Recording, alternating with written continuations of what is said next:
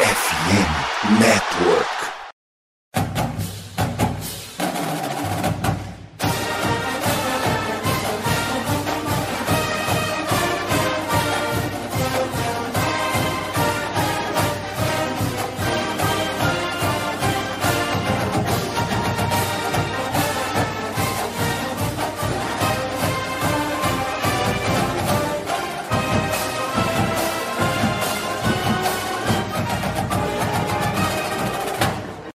Saudações, amigos! Saudações, fãs de esporte! Saudações, fãs dos esportes universitários!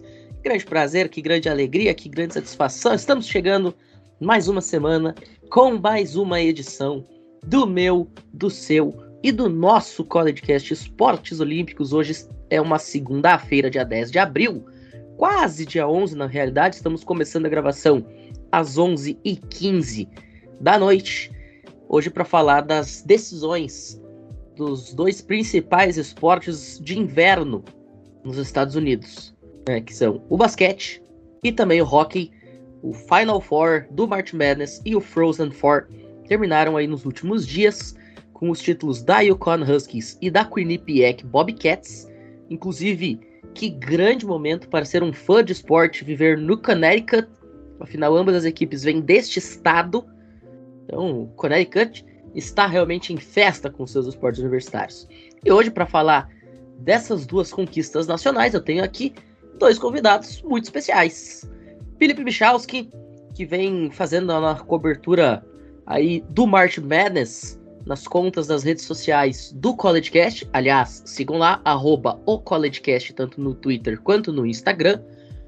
Muito boa noite. Estamos aí para falar desse título de Yukon deu a lógica, né? Das quatro equipes que chegaram no Final Four, três eram estreantes e aquela que tinha tradição acabou saindo campeã pela quinta vez. Os Huskies erguem a taça do torneio que leva a loucura no seu próprio nome. Muito bom dia, muito boa tarde, muito boa noite, muito boa madrugada a quem estiver escutando este Cast. Eu acho que nós tivemos uma semifinal muito emocionante, outra semifinal não tão emocionante, e uma final que reservou um pouco de emoção, mas que no fim deu a lógica. Uh, e não acho que deu a lógica porque era a equipe com mais tradição, com mais peso na camisa. Era porque era a melhor equipe mesmo, assim. E que dominou o March Madness, uh, contrariando a lógica do que tinha feito na temporada regular, né? Se mostrou uma equipe completamente diferente no Final Four. E o Con conseguiu merecidamente esse título. Parabéns, quinta taça aos Huskies. E boa noite, né? Uh, saudações a você, Matheus. Saudações ao André, que vai falar mais de, do Frozen Four. Enfim, né? Esportes de inverno que não são disputados em nenhum momento no inverno. Mas ok. É, no inverno americano é. Inverno americano é no final do ano. Ah, é, pô, esqueci. É, palhaçada, esquece. Inverno é, o inverno lá é o contrário, pô. Bom, agora o Michalski já deu a deixa. Andrezito, muito boa noite. Vamos falar de rock, já que nós estamos falando aí de inverno, coisas geladas. Gelado não foi o Frozen Four. Uma decisão de título nacional na prorrogação, um golaço de Quinnipiac para matar o jogo é, contra a Minnesota Golden Gophers. André, muito boa noite, muito bem-vindo de volta a esse Cast Esportes Olímpicos para fechar essa nossa saga cobrindo hockey. Eu com o feminino, você com o masculino. O feminino já terminou aí no comecinho do mês. E agora o masculino também vai dando adeus à sua temporada. É, Pinho. Primeiramente, né, antes de eu falar qualquer coisa, uma belíssima noite, uma belíssima madrugada, um belíssimo dia e uma belíssima tarde a todos aqueles que estão nos ouvindo. Uma boa noite para o meu amigo Matheus Pinho e uma boa noite para o meu amigo Felipe Michalski. Bom, dito isso, né, como você falou, nós tivemos a grandíssima final no último final de semana e a nossa querida Quinnipiac foi a campeã. É, para quem está acostumado com college football, Quinnipiac tem um programa, sim, tem um programa e ele é muito bom no rock. Eu tinha falado isso no início da temporada e se concretizou agora, mas em breve eu falarei. Passo o puck novamente para o Matheus Pinho para ele passar a bola para o nosso querido Michalski. É isso. Mas antes de passar a bola laranja para o Felipe Michalski repercutir a grande decisão do basquete. A gente tem bloquinho de recados logo depois da vinheta, não saiam daí.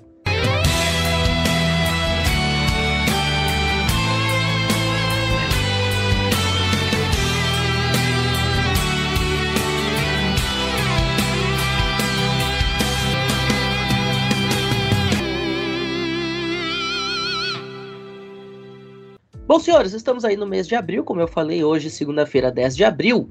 E em abril tem o quê?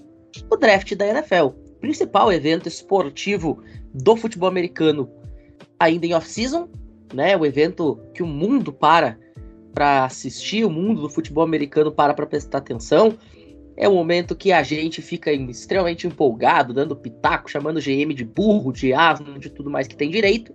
E para você que quer chegar muito bem vestido, muito bem arrumado, você quer o bonezinho do draft, inclusive, a coleção dos bonés do draft esse ano dividiu opiniões, tá? Teve gente que curtiu, teve gente que não curtiu muito. Mas se você quer ter o boné do draft do seu time para se sentir um prospecto, você quer comprar a sua jersey, aproveitar agora na off-season, chegar aí já na, na pré-temporada, nos spring trainings, enfim, já é, muito bem arrumado, podendo demonstrar todo o amor que você tem pela sua franquia, o lugar é na loja Esporte América, então acessa lá, é a loja oficial né, credenciada pela NFL aqui no Brasil, além de ter diversos artigos também de basquete, de beisebol, de hockey, dos esportes universitários. A gente fala aí, por exemplo, do basquete da NHL, que estão chegando já na sua fase decisiva, né, os playoffs vindo aí. Tem também a MLB na sua fase inicial. O Tampa Bay Rays acaba de chocar o mundo, chegando à sua décima vitória na temporada o time tá 10 e 0, é a primeira equipe em quase 50 anos a começar a temporada com 10 vitórias e nenhuma derrota. Então, para você ficar ligado em tudo que acontece nos esportes americanos, vem com a gente aqui na FN Network, com os nossos programas e também nessa parceria com a loja Esporte América. Fechado? Então, dito isso, a gente tá de volta logo depois da vinheta, e sim, para falar de basquete e de hockey universitários. Não saiam daí.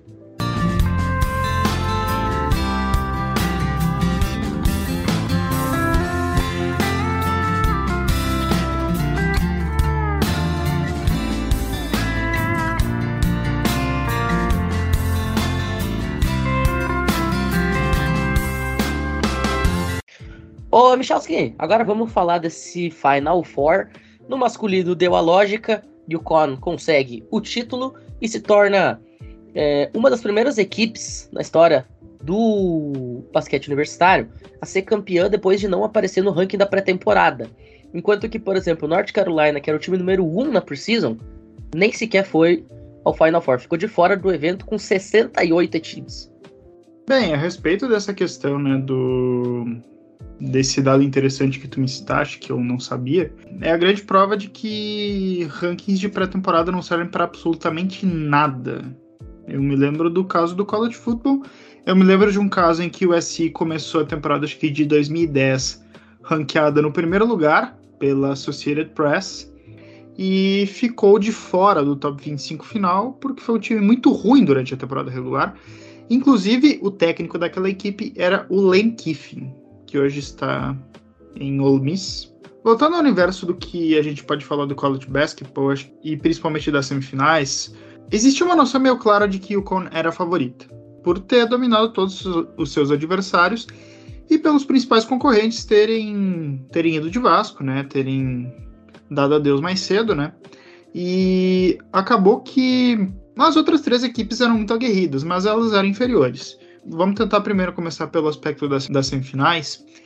Eu acompanhei um pouco do primeiro jogo da semifinal, que era entre Florida Atlantic e San Diego State. Foi um jogo que San Diego State já começou a demonstrar algumas fragilidades defensivas e Florida Atlantic ali explorando muito bem esses defeitos que San Diego State estava apresentando. E acaba que o time de Florida Atlantic ele chegou a abrir uma vantagem de 14 pontos, só que San Diego State foi lentamente buscando, buscando, buscando, até que o time vai lá, dá uma de Tennessee, pipoca no final e toma virada no estouro do cronômetro. Toma lá a virada 72-71. O que importa é você vencer quando o relógio acaba, e não você tá vencendo 99% do tempo durante a partida, né? É isso que aconteceu, né? San Diego State então foi para a final dessa maneira bem surpreendente. E Florida Atlantic, que derrotou Tennessee, deu uma de Tennessee e caiu fora pipocando. Na outra semifinal, Yukon dominou mais uma vez uma partida, né? Venceu com essa tranquilidade. Miami tentou buscar, não conseguiu e enfim, né? Então Yukon na final. A final em si, ela já era meio desequilibrada, assim, mas a gente botava um pouco de crédito em San Diego State, porque era uma defesa que estava bem, uma equipe que performou muito bem durante a temporada e durante boa parte do March Madness. O que que eu acho que aconteceu nesse jogo ali, não sendo o maior especialista em basquete do universo, longe disso que eu sou. San Diego State até começa um pouquinho bem, mas depois Yukon logo começa a ficar na frente do placar e começa a impor seu ritmo. E essa é a tônica de Yukon no March Madness, porque Yukon ela consegue ficar na frente do placar, ela abre a vantagem e aí o outro time passa a jogar em função de correr atrás de um placar que lhe é desfavorável. E aí Yukon impõe seu jogo. E é um time que é totalmente avassalador quando joga. Uh, San Diego State não vai bem no primeiro tempo no seu ataque, que é a sua principal característica. A defesa não vai bem, mas a defesa não é o principal fator ali no primeiro tempo. No segundo tempo, o ataque de San Diego State até melhora, só que aí o déficit já era muito grande, aí já estava muito difícil. E aquela diferença sempre se mantendo entre 12 e 16 pontos, até chega um momento ali na segunda etapa que San Diego State consegue diminuir para 6. E esse é o ápice, assim, que o jogo até esquenta. Só que daí vai lá e o Con acerta uma de 3, daí San Diego State erra na seguinte. No ataque seguinte, o Con consegue mais uma sexta. E volta lá aqueles 11, 12 pontos fica aquele jogo morno ali e San Diego State não consegue buscar. E aí, no final, o time começa a arriscar de tudo que é jeito. E aí também não dá certo, o time não consegue. Mas assim, vamos ser bem justos, né? San Diego State foi bem longe para um programa que nunca tinha chegado nesse patamar. A gente tem que dar os parabéns, né? Uma equipe que lutou, foi muito bem, assim. Fica um legado importante. E San Diego State é um programa que esportivamente, nos últimos anos, ele tem ido muito bem. No futebol americano, talvez o pessoal não veja tanto, mas San Diego State é um programa que constantemente está ou vencendo a Mountain West ou está competindo para ganhar a Mountain West. E isso no Group of Five, que é uma coisa que não é muito comum, porque é normal você ter times que fazem grandes campanhas e esses times se desmancharem. Eu cito vários exemplos. Nós tivemos Western Michigan, nós tivemos UCF, mais antigamente, Northern Illinois, que fez uma temporada com o Jordan Lynch de quarterback, 2012 ou 2013? Ou foi 2010? Agora não lembro. Northern Illinois fez uma temporada espetacular. Depois disso, ela até vencia a MEC, só que aí muito menos, né? Assim, porque os, porque os jogadores vão embora, os técnicos vão para programas maiores. E isso é uma coisa que possivelmente pode acontecer com o técnico de San Diego State, como aconteceu, por exemplo, com o técnico de Loyola Chicago, que foi para Texas Tech, se não me engano e dinâmicas que acontecem no esporte universitário, né? Programas menores sendo desmanchados, né? Por assim dizer, é provável que o técnico de Florida Atlantic também vá embora, né? E inclusive o técnico da equipe que foi campeão do NIT, que é o, digamos, o torneio de consolação, técnico de North Texas também já foi para outro programa do college basketball. Ah, e deixa eu fazer uma correção, o técnico de Loyola Chicago acho que foi para Oklahoma, só para pegar uma contextualização. Mas assim, o jogo final foi um jogo até. Não foi marcado pela emoção, assim, de tu dizer que. Ah, quem será que vai ganhar? Tu tava muito naquela questão. Será que San Diego State consegue alcançar? E ficou naquele jogo inteiro aquela coisa assim do, do rato correndo lá, meio na esteira, assim, atrás do queijo e nunca conseguindo, né? E aí a ratoeira foi lá, pegou San Diego State e não deu, né? E o campeão, parabéns. Uh, quinto título, Todos os títulos foram nos últimos 25 anos. E o time, nesse período, tem mais título que vários programas considerados Blue Bloods, que são os mais tradicionais do college basketball. Então, né, é por aí. Você comentando de times que se desmancharam depois de fazer grandes campanhas, como não citar Cincinnati Bearcats, primeiro time do Grupo 5 a chegar em uma semifinal nacional, que praticamente não sobrou ninguém. Ou foram para o draft, ou foram para outros lugares inclusive o treinador que agora está em Wisconsin. Agora, flipando do March Madness masculino, falar um pouquinho do feminino, porque no feminino o favoritismo se inverteu. A favorita South Carolina, campeã do ano passado, com a brasileira Camila Cardoso, acabou ficando de fora da grande decisão. E aí, cara, a Iowa chega pra final tendo a maior pontuadora da história da NCAA em um único torneio, que era a Clark, fazendo jogos absolutamente surreais, enfrentando uma LSU Tigers que nunca havia sido campeã, e a LSU consegue esse título, consegue essa vitória surpreendendo o mundo, 102 a 85. Confesso não ter assistido esse jogo, mas conversando aí com o João Oliveira, que é um torcedor fanático de LSU e que estava acompanhando, ele me falou aqui, cara, que um ponto que me chamou muita atenção, porque eu já tinha percebido isso até no box score, cara, LSU conseguiu fazer um jogo muito inteligente na questão das faltas. É um time que conseguiu cavar muito bem as faltas, um time que conseguia ter tranquilidade nesses momentos. E cara, quando você consegue cavar faltas muito cedo, você pendura o seu adversário. E aí você vai pendurando seu adversário, além de você começar a entrar na cabeça dele, deixar ele nervoso, você também facilita na hora de você ir para a linha do lance livre. Então o LSU consegue fazer disso uma estratégia que acaba dando certo. Teve um jogo praticamente perfeito em bola de três. Só no terceiro período, por exemplo, caíram 9 das 11 tentativas de LSU aí da, da parte mais longa da quadra. E mais uma vez, jogadoras fazendo partidas da vida leva a LSU a conquistar esse título. Uma coisa que eu achei muito interessante, cara, é que a treinadora de LSU, ela chega em 2021 pro time e ela pede para as jogadoras olharem para cima no ginásio. E pede para elas contarem quantos banners diziam campeões nacionais. Elas respondem: nenhum. Ela diz: eu estou aqui para mudar isso. É isso que a gente vai mudar. E dito e feito, com apenas dois anos no comando da equipe, LSU conquista pela primeira vez o March Madness feminino. Vamos ver aí como que a LSU vem para o próximo ano, né? Um time que não vai entrar como favorito novamente. Claro, agora com o título conquistado, tudo muda, né? Mas é um time que vai precisar mostrar que não é fogo de palha e que não foi o one time wonder, né? Que não é o time meio San Diego State assim, que saiu do nada.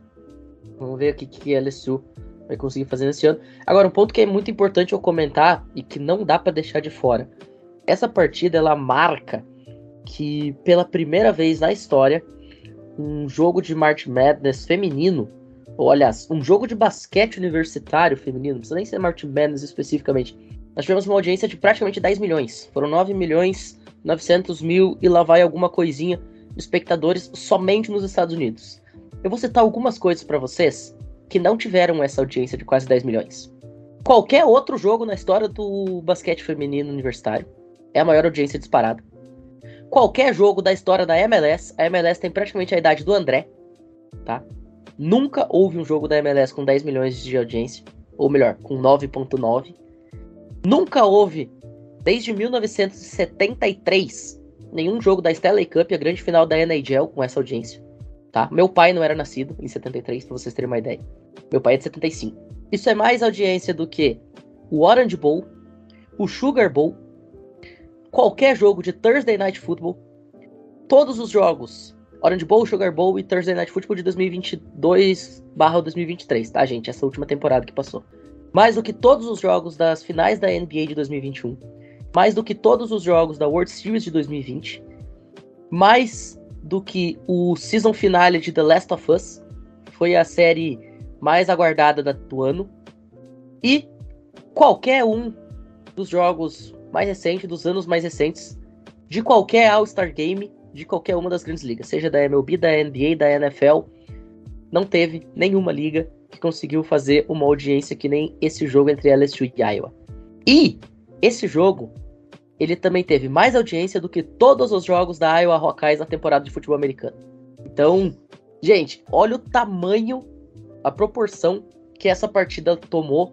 E parabéns aí para LSU saindo vitoriosa, como eu falei, pela primeira vez em sua história. Não gosto de ser estraga prazer, mas eu ia dizer uma coisa em compensação do masculino. O masculino teve audiência de 17 milhões e a final foi uma das de menor audiência dos últimos anos. Possivelmente por conta dos times, Yukon e San Diego State são programas muito regionalizados. Connecticut é um estado muito ali no nordeste dos Estados Unidos, que é um estado muito pequeno. San Diego State é um programa, assim, tem sua base muito ali em San Diego, que é na Califórnia, mas você tem 20 programas esportivos na Califórnia, então San Diego State só mais um. Seria mais ou menos, sei lá, como se a gente fosse dizer, tipo, portuguesa chegou na, na final, sabe? Brasileirão de 96. É, perdeu, né? Pois é. Inclusive o goleiro da portuguesa em 96 era o Klemer, que depois, 10 anos depois, ganhou o Mundial. Ou seja, San Diego State será campeão mundial daqui a 10 anos. Que momento. Depois dessa, vamos até encerrar esse, essa parte do programa. Então, pessoal, acabou o CollegeCast por hoje. Tchau pra vocês. Calma, calma.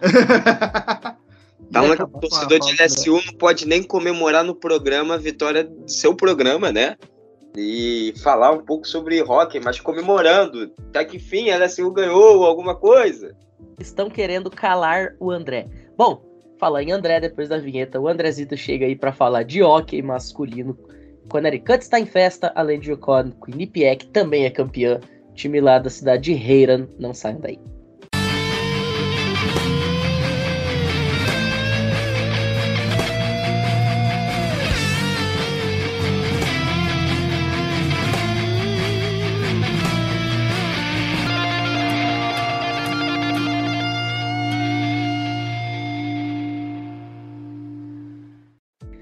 Andrezito, agora o puck é seu e o stick também. Quinnipiac consegue um golaço na prorrogação e é a grande campeã da temporada 2022-2023. Bate Minnesota Golden Gophers e comemora mais um título nacional. Bom, Pinho, como já era de se esperar, né? A Minnesota, número 1, um, iria enfrentar a número 2, Quinnipiac, né? É, obviamente, eu apostei nas minhas universidades nerdolas, Yale, Harvard, mas aí, né, a minha Harvard simplesmente decepciona. Nós, nerdolas, estamos tristes. Mas os Bobcats, né, como eu também comecei nesse início do programa falando, não é aquele programa que tem um programa de futebol americano, inclusive, não há programa de futebol em Quinnipiac. Futebol americano, obviamente. Mas no hockey eles representam, né? Gastam toda a sua energia jogando no gelo e fazem isso muito bem. Dito isso, né, eles batem Minnesota na final por 3 a 2 é, Foi uma final emocionante, onde os dois times estavam dispostos a vencer, não era uma final onde simplesmente Quinnipiac se defendeu porque Minnesota era um time que era melhor ranqueada, ou vice-versa, né? Foram dois times que partiram literalmente para cima. O jogo ficou 0 a 0 até praticamente os 14 minutos, 14 e 25, mais ou menos, que saiu o primeiro gol de Minnesota é, para você ver como que o jogo já foi já um jogo bem disputado. E, e aí no segundo período, aos 15 e 36, fazem 2 a 0 a equipe de Quinnipiac diminui no próprio segundo período, aos 12 minutos, é, e aí começa a fazer uma pressão muito forte em cima de Minnesota. Não se abateram, mesmo perdendo, antes perdendo de 2 a 0 eles não estavam abatidos, mantiveram atacando o tempo inteiro quando fizeram o gol, deu aquele ânimo na, na equipe de Quinnipiac, os nossos queridos Bobcats voltaram para o jogo, né? E, cara, foram pro terceiro período e, assim, com dois minutos, né? Praticamente no, no, no relógio, eles vão lá e conseguem empatar o jogo e levar para prorrogação com o power play, né? E aí, bom, o jogo ficou uma insanidade, né? Minnesota se fechou, obviamente, com um a menos, tomou o gol, sabia que poderia tomar o terceiro antes do final do jogo, e aí fomos para prorrogação. E aí, prorrogação, insanidade total. E como você sabe, né, é gol de ouro, como era na Copa do Mundo antigamente, por exemplo, de futebol. E aí, Quinnipiac faz o terceiro gol num belo gol. Uma troca de passes, né, uma, um passe cruzado na frente do gol. O jogador de Quinnipiac, ele dribla o goleiro e faz o gol, cara. A, a imagem que tem na página da NCAA de, de hockey, né, se vocês forem lá, tem o gol do título e tem assim as fotos, né? Os fotógrafos tiraram as fotos, cara. Assim, a imagem do goleiro olhando com aquele olho esbugalhado, tipo, não, sabe? E, e, a imagem ali do cara praticamente dentro do gol já. Só precisava empurrar o puck pra dentro do gol. E, e logo depois também um vídeo. Se vocês verem o vídeo também, o time todo de Quinnipiac invadindo o gelo, né? O ice, cara, é, é, foi surreal, sabe? A atmosfera também da torcida para quem acha que assim, ah, mas o rock não deve ter aquela empolgação toda que nem tem é, é, no college football, por exemplo, tem. Até porque são dois programas que no futebol americano não são tão fortes, né? Minnesota teve seus momentos no passado, mas foi assim, um pingo no meio da história do futebol americano. E, e Quinnipiac não tem programa, né? Então força de Quinnipiac está no gelo. Então são dois programas que se viram para o gelo e, e a torcida em volta da universidade toda se volta para isso. Então, assim, cara, foi maravilhoso, sabe? Recomendo para quem não assistiu, pelo menos ver os highlights, né? Para quem gosta também de rock e para quem não gosta quer ver, recomendo demais. Agora é contigo, Pinho. Punk pode driblar o goleiro como o atleta de Quimpiá. Então vamos lá. É, como você falou, um golaço aí do Jacob Quillan, né? E, cara, uma coisa que me chamou muita atenção nessa partida. Primeiro, o Quinnipiac, quando consegue o seu gol de empate, tava no power play, mas tava com empty net. Ou seja, tava sem goleiro. Isso é time ousado. Ah, tudo bem, faltava menos de 3 minutos, estava desesperado por um gol. Ok, mas você já tá com superioridade numérica, ainda você tira o goleiro, você assume um risco em troca de tentar algo mais agudo. O Quinnipiac faz isso e é bem sucedido, consegue levar o jogo para prorrogação. E aí, cara, no primeiro lance da prorrogação já sai o gol do título, né, do Jacob Quillan, como eu falei, foi exatamente na, na saída do, do puck, para quem não viu o jogo. É, com menos de 10 segundos na prorrogação, o jogo já estava definido e o título era do time azul e amarelo. Agora, como você falou ali, André, o passe, a jogada em si, a assistência, é uma coisa surreal, cara. A assistência do Sam Lipkin, vamos dar os créditos para ele aí, porque ele merece. Ele sai do jogo com duas assistências. O Jacob Quillan, que fez o gol do título, deixa o torneio da NCAA com 7 pontos, 5 gols, 2 assistências. E certamente ele nunca na vida vai esquecer o dia que ele marcou um gol na final nacional para dar o primeiro título da história para sua universidade. É, o jogo hoje, como a gente vinha falando já algumas semanas aqui nos Esportes Olímpicos, seria na Emily Arena, na arena do Tampa Bay Lightning. Os caras, né, naquela atmosfera de arena de NHL, de gelo de NHL, de estarem ali dentro deste cenário. Então, parabéns aí a Quinnipiac Bobcats por esse título. Parabéns também ao time do Minnesota Golden Gophers, que fez uma excelente campanha. A Michigan Wolverines também acabou ficando pelo caminho exatamente contra o time de Minnesota. E, enfim, né, foi mais uma temporada incrível dos esportes universitários olímpicos. A gente cobriu aqui praticamente desde o comecinho a temporada do hockey. A gente fez uma cobertura também muito bacana da temporada do basquete Fizemos também a cobertura aí já da parte final do vôlei feminino. E neste ano de 2023, o CollegeCast Esportes Olímpicos se mantém falando de esportes universitários, tratando os esportes universitários como eles merecem, não apenas o futebol americano. É, a partir de agora, nossas atenções se voltam para o beisebol. Né, o beisebol universitário está ainda no seu início, é bem verdade. A grande final, o College World Series, acontece apenas no final de julho. Até lá tem muita bolinha para voar por cima dos muros. Tem muito som de bastão de alumínio, que é uma coisa que não existe na MLB, só tem no college. Pra gente ouvir, se deliciar e falar de muito esporte. A gente deixa aí vocês então com a narração do gol de Quinnipiac, para quem não viu e sentir a emoção aí desse gol. E mais uma vez, na próxima semana a gente volta para falar de mais esportes olímpicos e repercutir o que está acontecendo nos estádios, nas quadras, nas arenas, Estados Unidos afora. Bom, senhores, por hoje a gente vai ficando por aqui. Misha, muito obrigado pela participação. Nos vemos numa próxima e até a temporada do basquete voltar. Nossas atenções continuam se voltando para o futebol americano, afinal, tem draft chegando logo aí. Inclusive, estamos gravando na segunda, como eu falei. Na terça-feira será feita a gravação de mais uma análise de prospectos, né? Dessa vez vamos falar de tight ends, ainda temos quarterbacks e wide receivers até a data do draft da NFL, o grande dia, aquilo que todos estão esperando, o CollegeCast se mantém repercutindo tudo o que vai acontecer no recrutamento da NFL. Muito obrigado a todos que nos acompanharam aqui até o final, né? Uh, e que a próxima temporada do basquete talvez Tennessee consiga não pipocar, né? Mas enfim, né? Uh, uma temporada que se encerra né, no College Basketball, mais de 360 programas disputando. Vamos ter outras modalidades, vamos ter o futebol americano no meio ainda, né? Pra gente uh, abordar, ter mais uma temporada. E, enfim, 2023 ainda vai ser um longo ano. Teremos muito mais podcasts aqui para poder comentar. Obrigado a todos e tchau, tchau. Você tá falando aí que teu time pipocou no March Madness, o meu pipocou tanto que não foi pro March Madness e não ganhou o NIT. É isso. Andrezito, Até a próxima também. Como eu falei, nossas atenções agora se voltam pro futebol americano, mas logo mais o gelo volta a pegar fogo, como a gente sempre se acostumou a dizer aqui com o hockey. Nós voltaremos, como diria o Anonymous Gourmet, essa referência só o Michaus que vai entender, mas nós voltaremos para falar de hockey mais uma vez. O gelo pegou fogo, mas infelizmente a, a chama se apagou. Triste fim de temporada, triste fim. Brincadeiras à parte, não, triste fim, foi feliz para os nossos queridos Bobcats. Feliz também para mim que voltei a ver a LSU ganhar alguma coisa, né? As meninas representaram a minha Louisiana.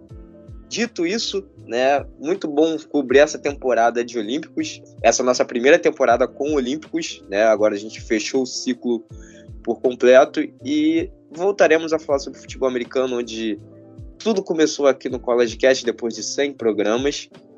É, meus amigos, se preparem, ainda falta análise de ends, wide receivers e quarterbacks para vocês. Abraços. É isso. Bom, dito isso, a gente vai ficando por aqui. Agradecendo muito todo mundo que ouviu a gente nessa revisão das decisões dos esportes universitários. Se você que está nos ouvindo aí gosta de algum dos esportes universitários que a gente cobriu nessa temporada, seja o futebol americano, o basquete, o hockey, o beisebol, o vôlei, todos eles, e quiser fazer parte da equipe CollegeCast, a gente não diz não para ajuda. Pelo contrário, inclusive essa semana já teve gente nova entrando aí, vocês vão conhecer provavelmente no próximo episódio. Então, fica o convite aí, venha fazer parte da nossa equipe. É muito fácil, é só mandar uma DM lá nas nossas redes sociais, arroba o CollegeCast, se identifica, diz lá que você gosta de X Esporte, gostaria de agregar e vem falar de esporte junto com a gente. E também se você desejar, você pode apoiar financeiramente o CollegeCast por meio do Pix, collegecast2021@gmail.com. E fica ligado, nas próximas semanas, talvez aí no mês que vem, vai ser aberta as inscrições para a Liga de Fantasy e para a Liga do PIC-M do CollegeCast, valendo 150 reais em premiação lá na loja Esporte América para os dois campeões. A gente já deu uma pincelada disso no centésimo episódio. Se você não sabe como é que vai funcionar, não ouviu, dá uma corridinha aí logo que acabar esse episódio, volta no episódio anterior. Eu, o Michalski, o Luiz Felipe, a gente explica bem direitinho como é que vai ser o funcionamento. O André também estava presente nessa ocasião. Então, vocês vão saber de tudo que precisa para poder fazer parte. Vem aí ganhar dinheiro junto com a gente. Você já pensou você jogar uma liga que você não precisa pagar e você ganha 150 reais de prêmio, cara? Tem coisa melhor? Então não fique de fora dessa e vem com a gente. Nos vemos aí na próxima edição. Mais uma vez, muito obrigado a todo mundo que esteve com a gente e até a próxima. Valeu!